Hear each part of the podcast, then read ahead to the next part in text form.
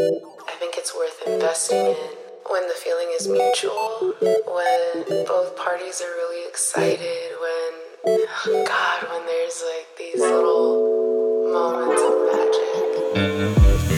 magic. Welcome to the K Word, where we discuss safe, fun, and intriguing ways to enter the world of kink and BDSM. This is the judge free space to pull back that curtain and unveil your deepest desires. Learn a bit about yourself that maybe you didn't know before. And it's okay to leave with even more questions because I'm here to discuss it all. Whether you're a single curious mind, a couple, poly, looking for some guidance, there is something here for everyone. So come join me in discussing the K word.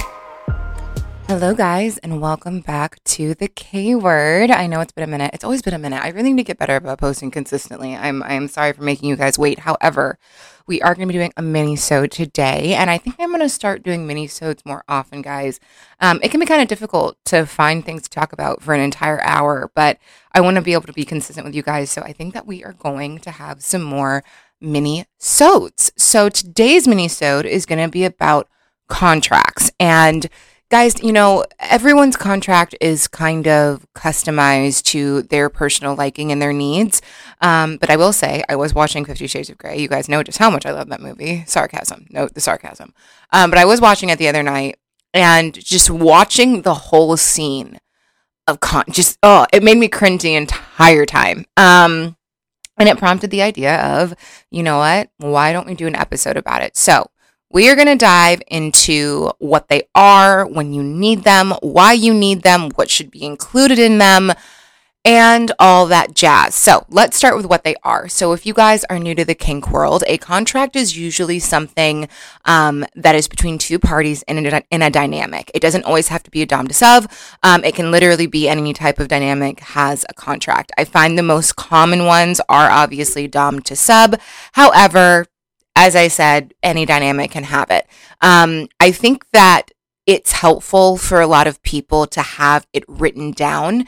Um, that's usually what a contract is. It's a, it's a written agreement between two parties going into a, a dynamic that kind of lays out the do's, the don'ts, the likes, the dislikes, um, the expectations, and all that jazz. And it can be as simple or as in depth as you want it to be. But I personally feel like if you are at the point that you are going to be having a contract, it should be fairly in depth. Um, it's also not something that's completely, totally set in stone.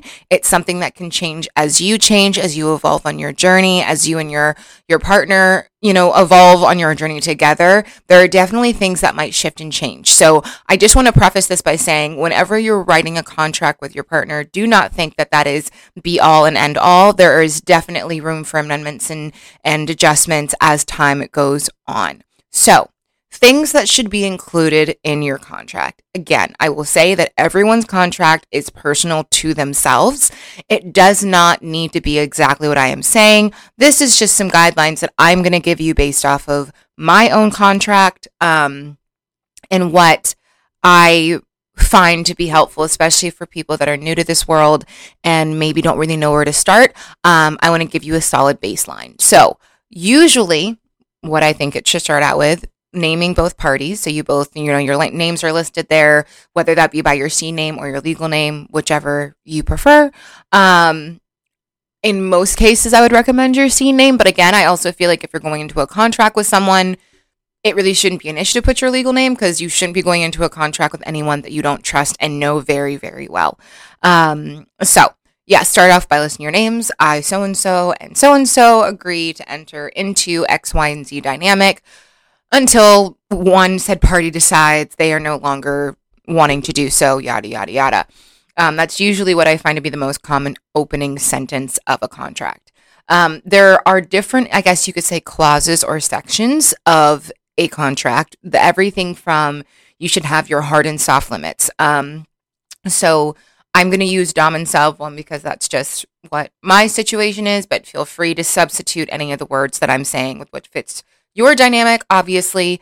Um, but and between you should have your DOMs hard limits, your hard limits, DOM soft limits, sub soft limits. Um, that is I find the best way to really avoid lack of communication Um, and it also is a great way to start conversation, guys, as you're exploring each other, as you're exploring that journey. Um, I think it's really important to be able to have that in black and white because I think when I also think that it's kind of neat if you're able to write these limits, soft and hard, interest, all that kind of stuff separately. And the reason being is I feel like when people write down that information when they aren't sitting right next to their partner, which you can totally do it with your partner if you feel like it.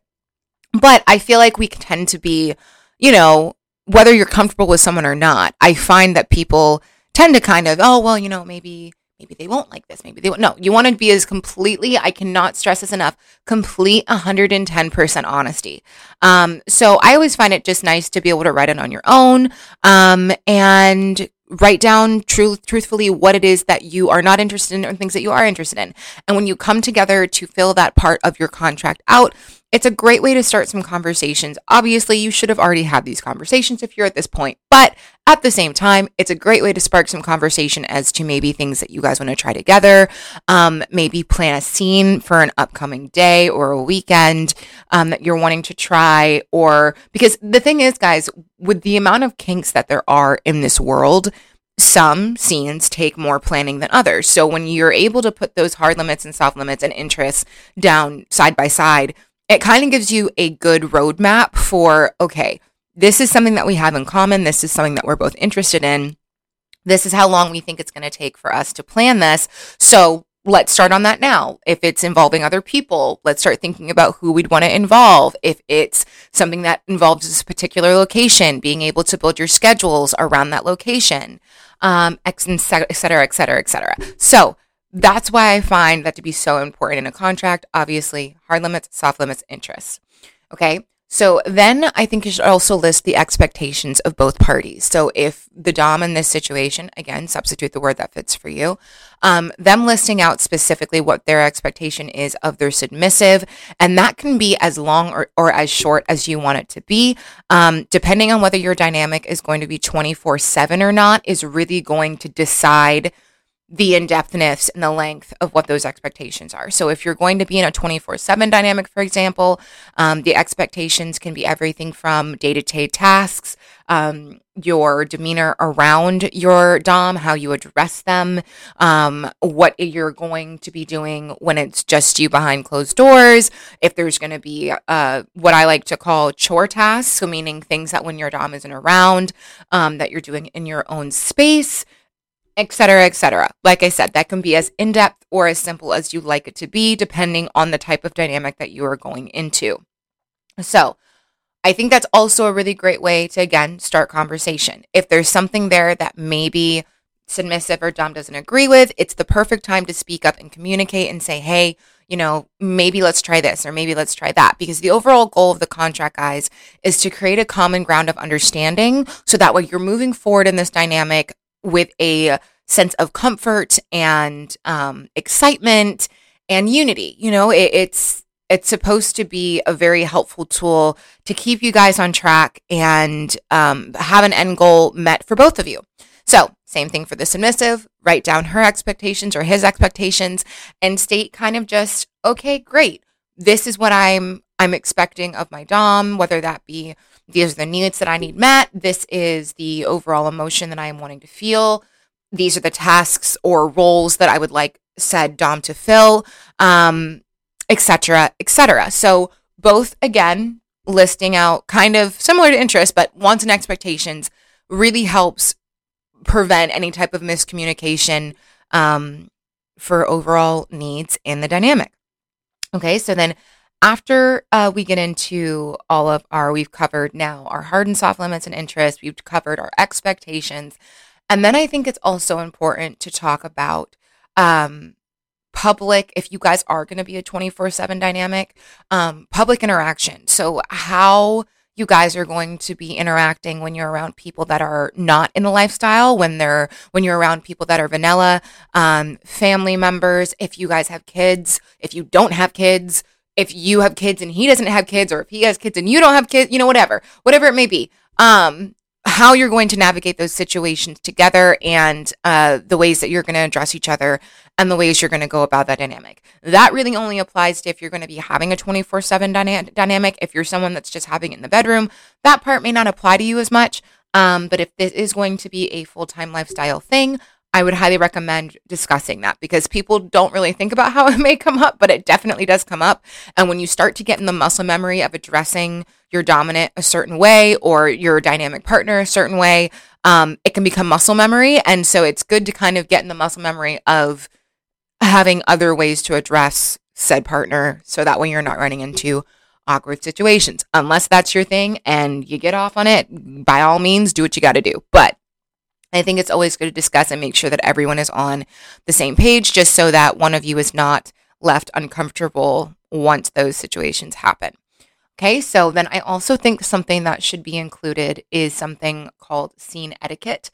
Um, now, usually when you hear the terminology scene etiquette, it's meant for public play spaces. However, I will say that I think it's really important to discuss your own personal scene etiquette.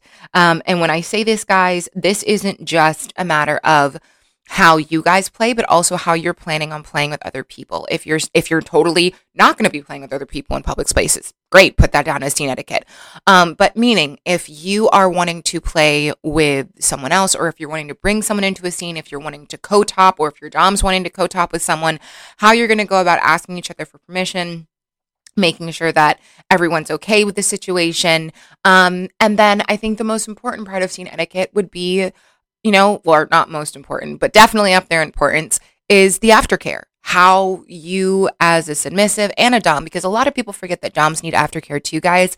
Um, even though they are in the dominant role, there is still a lot of, of mental um, weight that can come from doing intense scenes or anything of that nature. So I think it's really important for both parties to state what the aftercare needs are, whether that be water, whether that be being held, a blanket, whatever that may be, communicating that clearly to each other is really, really important. Um, so communicating aftercare for both parties, for DOMs, you know, whether that just be, hey, are you good? Um, reassuring them that you're okay can also be a good way to ease their sense of mind. And if they're having any concerns, this is also a great time to discuss your uh, safe words, obviously, scene etiquette, you know, I pretty much consider any type of play at all, whether that be just you guys alone or whether that's in public, I consider it a scene. Um, so discussing your safe words is extremely important. Finding a communication system of, you know, I like the red, yellow, green system personally, but because I feel like you can't really mess that up. But if you want something unique to yourselves, discussing what that is and what those mean, so that way everyone is on the same page.